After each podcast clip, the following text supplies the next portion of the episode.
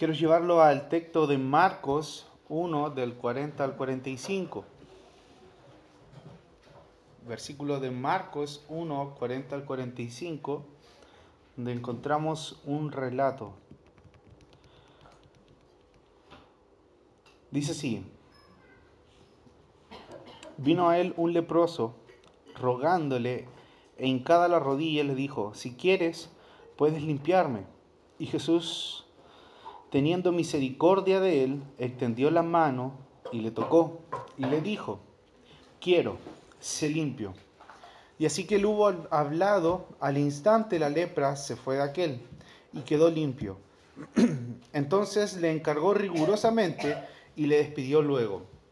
Y le dijo, mira, no digas a nadie nada, sino ve, muéstrate al sacerdote y ofrece por tu purificación lo que Moisés mandó, para testimonio a ellos. Pero oído él, comenzó a publicarlo mucho y a divulgar el hecho, de manera que ya Jesús no podía entrar abiertamente en la ciudad, sino que se quedaba fuera en los lugares desiertos y venían a él de todas partes. Le invito a que pueda cerrar sus ojos. Señor, te damos gracias por lo que ya hemos vivido el día de hoy, Señor. Gracias por este tiempo de alabanza y adoración que hemos tenido, Señor, juntos, exhortando tu nombre, Señor. Solo tú mereces, Señor, nuestra adoración. Señor, más te pedimos que prepare nuestros corazones, Señor, para recibir tu palabra, Señor. Y quita, Señor, de mí cualquier deseo, cualquier intención que haya, más seas tú hablando, Señor, a través de mí. Gracias te doy, Señor, por todo. En el nombre de Jesús. Amén.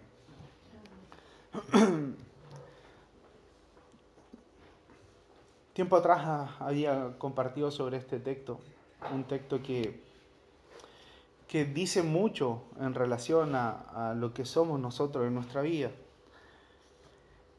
Y como título a esto, quizás un, título eh, no, muy agradable, puse No seas necio porque muchas veces lo somos. Pero si leemos detenidamente el versículo en el cual eh, hemos partido, podemos darnos cuenta de muchas cosas, que muchas veces cometemos el mismo error que este leproso. Tratamos de ayudar a Dios desobedeciéndole. Es una contradicción esto muchas veces. Pero tenemos que tener primero claro un concepto, que es el concepto de obediencia. Y obediencia es el acto de aceptar la orden del otro a pesar de que no sea de mi agrado, aceptarla y hacerla parte de mí.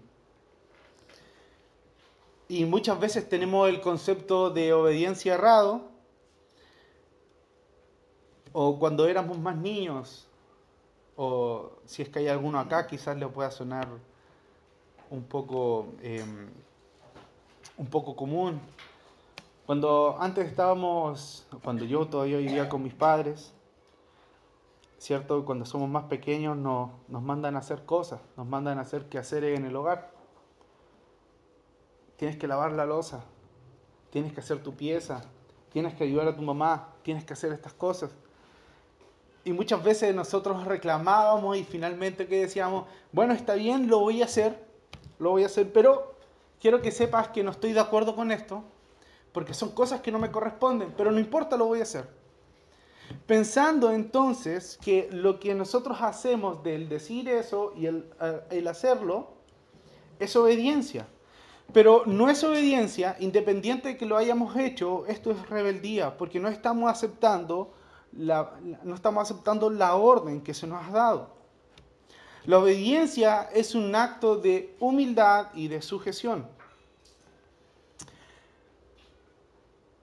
El leproso en, esos tiempos era considerado una persona impura. Es decir, que era excluido de la sociedad, era excluido de la comunidad cercana por miedo al contagio a otras personas. Vivían en pequeñas, eh, digamos, comunidades de leprosos fuera de las ciudades. Y cuando un leproso se encontraba cerca de una persona sana o veía que una persona sana se estaba acercando al lugar donde estaban ellos, ellos tenían que gritar, tenían que gritar impuro, impuro, para que las personas supieran que era un leproso y que se alejara de ese sector. Todo esto usted, si quiere, después lo puede revisar en, Levíticos 13. Usted va a encontrar con respecto a, las normas que se, establecían para este tipo de personas.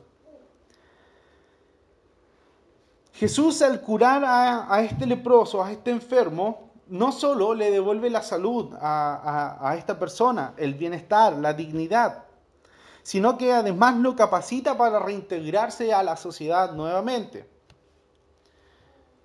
Pero si nos damos cuenta en el versículo que leíamos anteriormente,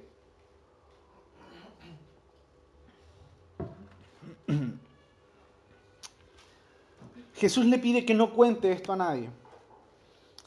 Quizás es algo difícil. Nosotros podríamos pensar, pero ¿cómo no hacerlo? Si hemos sido sanados. Yo me pongo en el lugar de este leproso y lo más probable es que haya querido hacerlo si lo llevamos al, contexto actual, lo más probable es que lo publiquemos en Facebook, hagamos una historia en Instagram, publicando que ya hemos sido sanos. Y este leproso, ¿qué hizo? Jesús le dice, no lo hagas, pero la persona curada es incapaz de callar en este caso, y lo proclamó por todas partes. Una prohibición la había hecho Jesús. Te encargo rigurosamente y luego le despidió. ¿Por qué le mandó esto el Señor? Quizás sería una pregunta. Y en este caso, para Jesús, la fama era un obstáculo para realizar el ministerio que realmente tenía importancia. La desobediencia del leproso, en el versículo que leíamos decía, pero oído él comenzó a publicarlo mucho y a divulgar el hecho. ¿Por qué no obedeció entonces al Señor después de ser sano? Yo cuando lo leía las primeras veces me sentía muy identificado con, esto, con, decir, ah, estoy ayudando a Dios, pero de manera estoy desobedeciéndole también. Supongamos que el hombre tenía el ardiente deseo en su corazón de contárselo a todo el mundo y lo hizo seguramente, mientras el leproso esto lo hacía, podía ir dando gracias al Señor de todo lo que Él había hecho por él. Pero sin embargo, la obediencia es la mejor de las adoraciones. Nuestras buenas intenciones y deseos no justifican nuestra desobediencia. Muchas veces confundimos esto, pero si yo tenía una buena intención en esto, pero estamos siendo desobedientes.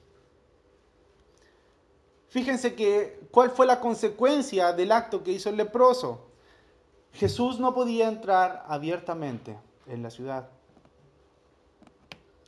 Algo interesante de esto es que antes de que el leproso fuera sanado y, fuera, y, y él divulgara esto, Cristo podía andar por la ciudad, pero no el leproso. Ahora que fue sanado, el leproso podría entrar a la ciudad, pero no el Señor. La mejor adoración es tu obediencia. Primera de Samuel 15, 22.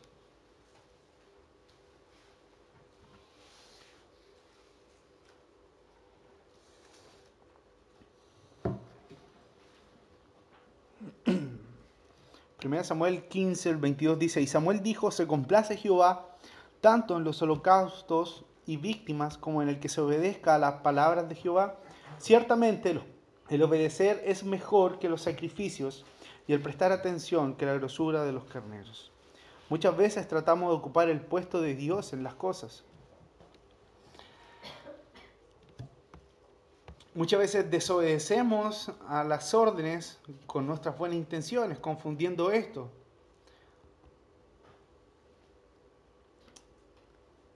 Tenemos problema y pedimos ayuda al Señor pero finalmente tratamos de resolver las cosas a nuestra manera. Es como decir en una carrera, Señor, Señor, ayúdame, pero tú debes alcanzarme y no te quedes atrás porque yo voy adelante, pero necesito de tu ayuda. Pero fíjense lo que dice Lucas 6, 46. Dice, ¿por qué me llamáis Señor, Señor y no hacéis lo que yo digo? La palabra Señor describe una posición de autoridad, la que implica obediencia y servicio. ¿Se imagina qué diría su jefe si usted le dice, jefe, jefe? Y lo reconoce como tal, pero luego no sigue las instrucciones de él. Es absurda esta situación, pero muchas veces lo hacemos. Obedecer a Dios es hacer las cosas a la manera de Él y no a nuestra manera. Es necesario que dejemos el egocentrismo de lado y aprendamos a ser humildes de corazón.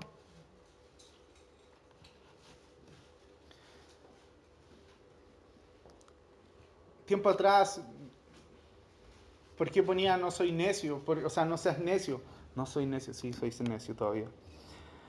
No seas necio porque muchas veces hacemos esto, hacemos eh, oídos sordos a instrucciones que muchas veces el Señor nos da. Y no tan solo en este plano, sino que también quizás con nuestros padres, con nuestros amigos, quizás con una persona que te quiera dar un consejo, con un líder. Y yo pensaba que esto ya en mi vida lo había superado, pero porque me han pasado muchas cosas por ser necio. Desde que nos entraron a robar a la casa, por haber sacado las protecciones de la ventana y dijeron que no lo hiciéramos y nosotros lo hicimos igual. Desde que me robaron un auto por no dejarlo adentro de la casa y dejarlo en la calle, finalmente lo hicieron. Y esto primero, como les digo, reargulle mi vida y sé que también la de ustedes. Nosotros hasta no hace mucho tiempo acostumbramos a dejar el coche en el pickup de la camioneta y decíamos, está feo, está viejo, ¿quién se lo va a robar? ¿Quién? Si usted recuerda, era un coche azul que siempre estaba ahí. Y ahora no es azul. Se preguntará por qué. Salimos, volvimos a la casa y íbamos a salir nuevamente. Entonces dijimos, ¿y el coche? ¿Tú lo bajaste? ¿No? ¿Tú lo bajaste? No, tampoco. Y pensamos y hacíamos memoria, ¿dónde estará este coche? Y dijimos, quizá mi papá, que siempre busca darnos estas lecciones, lo sacó. Y no fue así. Y dijimos, fuimos necios. Y nosotros pensábamos que un coche que estaba viejo, roto, sucio, nunca lo iban a sacar. Porque somos necios, porque buscamos hacer las cosas a nuestra manera siempre. Muchas veces nos tenemos que equivocar para darnos cuenta. Deja que Dios tome su lugar. Mateo 16, 24. Entonces Jesús le dijo a sus discípulos, si alguno quiere venir en pos de mí, niéguese a sí mismo y tome su cruz y sígame. En este versículo Dios está diciendo, está bien, si tú quieres que yo tome mi lugar, deja tu manera de hacer las cosas y permíteme que yo comience a guiar tu vida. Pero el problema es que por lo general queremos ser el gerente de nuestra propia vida. Porque no estamos de acuerdo muchas veces con, con las cosas de Dios.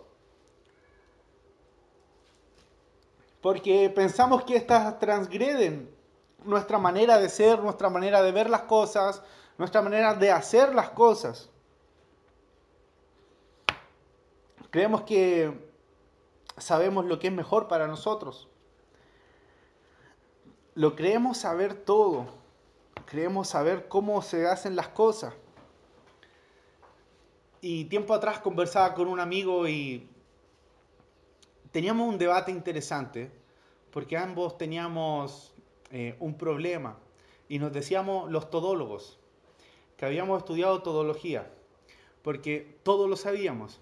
Entonces eran discusiones interminables porque todos teníamos argumentos y muchas veces somos nosotros mismos.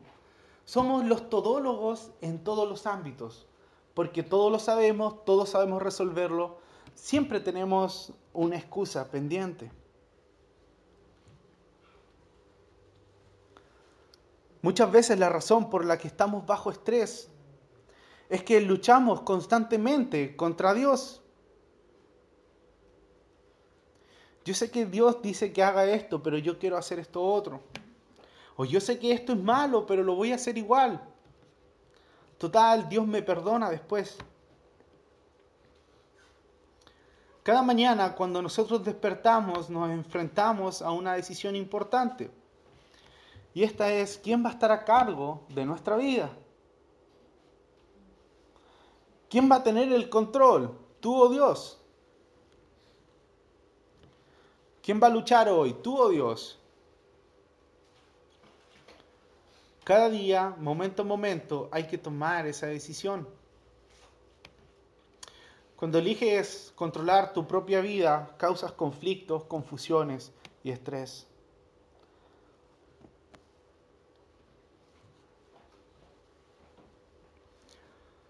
Lo peor de esto es que muchas veces después terminamos enojados y le reclamamos a Dios y le preguntamos, Señor, ¿por qué me suceden estas cosas a mí? Señor, ¿por qué suceden estas cosas en mi vida? Y mezclamos todas las cosas, dejamos de adorar, dejamos de alabar, dejamos de orar, dejamos de ofrendar, dejamos de tener tiempo en comunión porque pensamos de que Dios no nos entiende. Todo por causa de no dejar que Dios tome su lugar en nuestras vidas.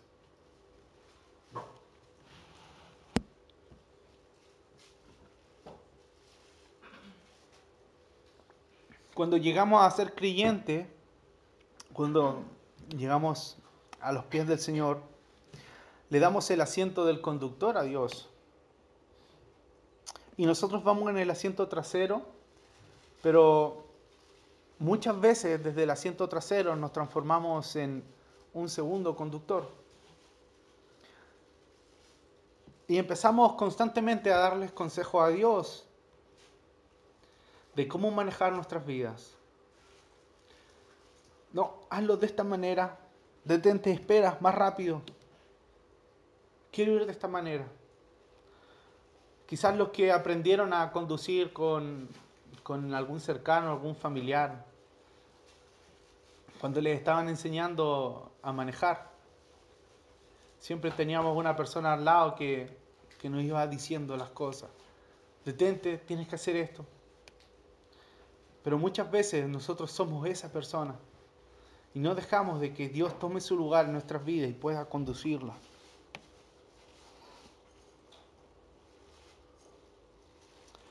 Cuando desobedecemos, entorpecemos el plan. El versículo 45 que leíamos al principio.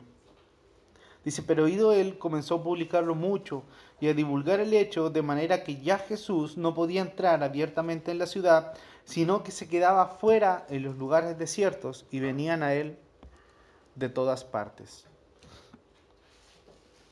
Cuando tomamos el lugar de Dios en las cosas, entorpecemos el plan que Dios tiene para nuestras vidas.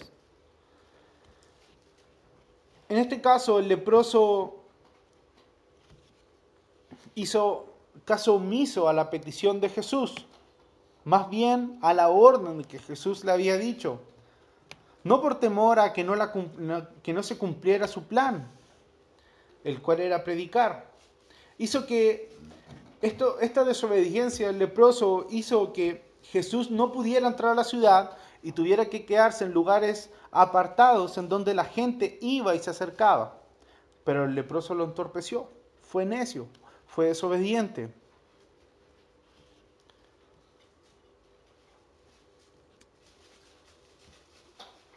El, plan del Señor siempre iba a ser, porque era perfecto, igual iba a, poder predicar del Evangelio, pero entorpeció el plan porque Jesús ya no podía entrar y la gente tenía que ir a Él.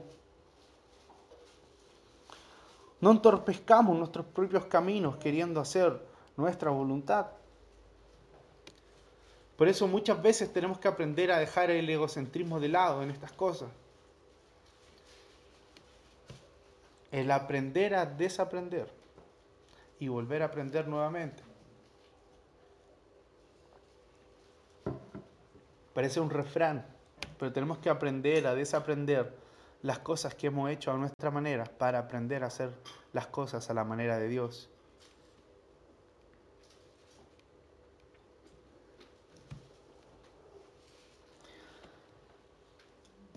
No se trata de ti, no se trata de tu vida, no se trata de tu historia, se trata de Dios.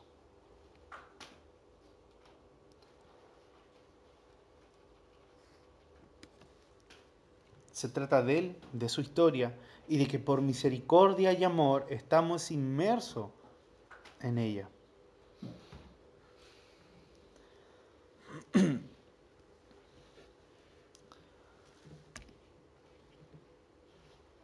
Esta decisión de estar, que yo les comentaba, de decir, ¿quién va a controlar hoy mi vida? Es una decisión constante bajo cualquier decisión que tú tengas que tomar.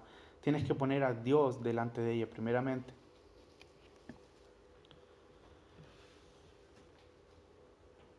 El tiempo de comunión con Dios nos va a ayudar a tomar las mejores decisiones. Porque finalmente las decisiones las tomas tú, de lo que vas a hacer y lo que no vas a hacer. No se trata de esperar que las cosas sucedan de manera sobrenatural. Se trata de ser sensatos y cómo encontrar aquellas respuestas tiempo de comunión con Dios leyendo de su palabra, orando, ayunando, viniendo a la iglesia, escuchando de su palabra, tener comunión con hermanos. Muchas veces las cosas que nosotros pensamos que son correctas o de la manera en que nosotros queremos hacerlas son totalmente incorrectas. Hace un tiempo atrás recibo un WhatsApp de, un amigo muy cercano, un amigo cristiano, y me dice, Lías, em, ¿cuál debería ser la posición con respecto a la pena de muerte de la iglesia? Y yo sin preguntarle, le di una respuesta. Y dentro de todo el contexto, me dice que en su iglesia se había predicado con respecto a esto y que eh, el pastor oraba constantemente para que la pena de muerte se volviera a activar acá en Chile. Conversamos y le expliqué a lo que voy con esto es que muchas veces pensamos que nuestra manera de ver las cosas, nuestra manera de querer que las cosas se hagan no son las más correctas. Nos dejamos llevar muchas veces por la emoción, por el sentimiento, por el, por el que está sucediendo. Pero nosotros no vivimos por emociones, nosotros vivimos por convicciones. Las emociones y los sentimientos son momentáneos, son circunstanciales, va a depender de lo que está sucediendo más la convicción permanece. Porque nuestra convicción es la fe en Cristo y que su palabra es real. Por eso esto no se trata de ustedes. No se trata de su historia, no se trata de lo que ustedes puedan hacer, sino que se trata de Dios y que por misericordia nosotros estamos inmersos en ella. Y tú quieres saber quién tiene el control de tu vida, tienes que responderte a esta pregunta. ¿Qué revelan tus acciones acerca de quién tiene el control en tu vida? ¿Cómo estás reaccionando frente a las distintas circunstancias? ¿Qué estás proyectando con tu, con tu vida? Y no piensen que esto se termina acá en un día domingo, donde quizás nos reunimos, ¿cuánto? Dos horas y después terminamos, nos vamos, pero tu vida como cristiano sigue siendo. Nuestra vida y nuestro compromiso con Dios es 24/7, en todo momento.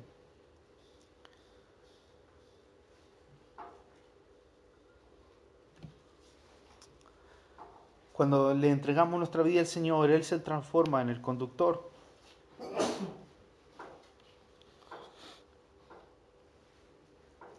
La pregunta sería, ¿estás en el asiento de atrás sentado dando instrucciones o estás sentado mirando por la ventana cómo Dios te lleva a dar un paseo por delicados pastos en donde podemos descansar en medio de la tormenta. No debemos justificar nuestro actuar por muy buena la intención que nosotros tengamos. Porque si estas buenas intenciones contemplan desobediencia, no sirven de nada. El leproso en esta exacerbación de alegría por haber sido parte de un milagro, complicó el plan de Dios. No seamos como Él, no seamos como este leproso, no seamos necios. Como decía que el, el, título de esta predicación, no seas necio, no desobedezcas a Dios. Desobedeciendo a Dios no ganamos nada, absolutamente nada. Al contrario, perdemos mucho. Perdemos mucho, perdemos tiempo, perdemos bendición, perdemos de quizás de no estar viviendo eh, eh, cosas malas, que nosotros muchas veces somos quien las creamos. Y no tan solo somos necios, somos tercos. Porque a pesar de saber que las cosas no resultan de esa manera, lo realizamos de igual manera.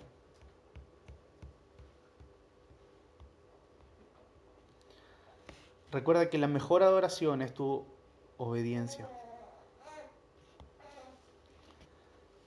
Deja que Dios tome su lugar en tu vida. Y tenemos que entender que cuando desobedecemos, entorpecemos el plan de Dios. Yo le invito a que puedan cerrar sus ojos, puedan examinar su vida, decirle, Señor, examina mi corazón, examina mi vida. Y ver y pensar qué revelan nuestras acciones acerca de quién controla nuestra vida. Si hemos sido torpes, si hemos sido necios, este es el tiempo que tú puedas decirle, Señor, aquí estoy. Aquí estoy, Señor, me entrego a ti. Toma el control de mi vida. Sé tú quien conduce, Señor, mi vida. Y dejar de que Dios te lleve por delicados pastos donde Él te hará descansar.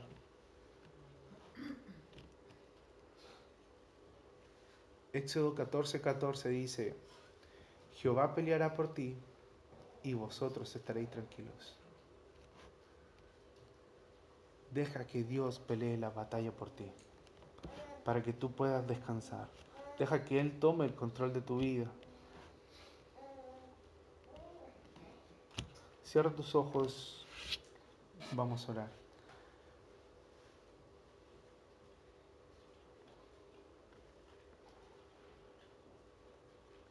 Señor, te damos gracias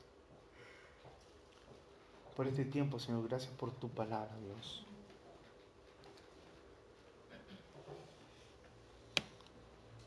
Señor, y te pedimos perdón si hemos estado entorpeciendo, Señor, tu voluntad en nuestra vida, Señor.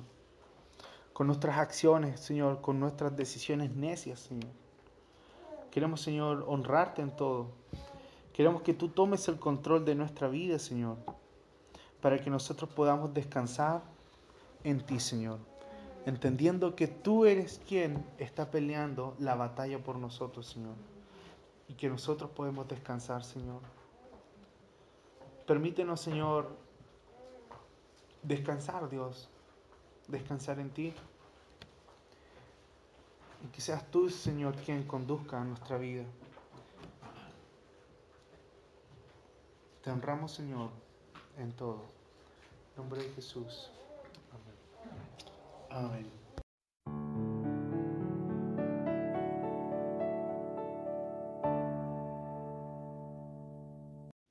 Si te gustó este video, dale like y suscríbete a nuestras redes sociales para recibir nuestras notificaciones. Que Dios te bendiga.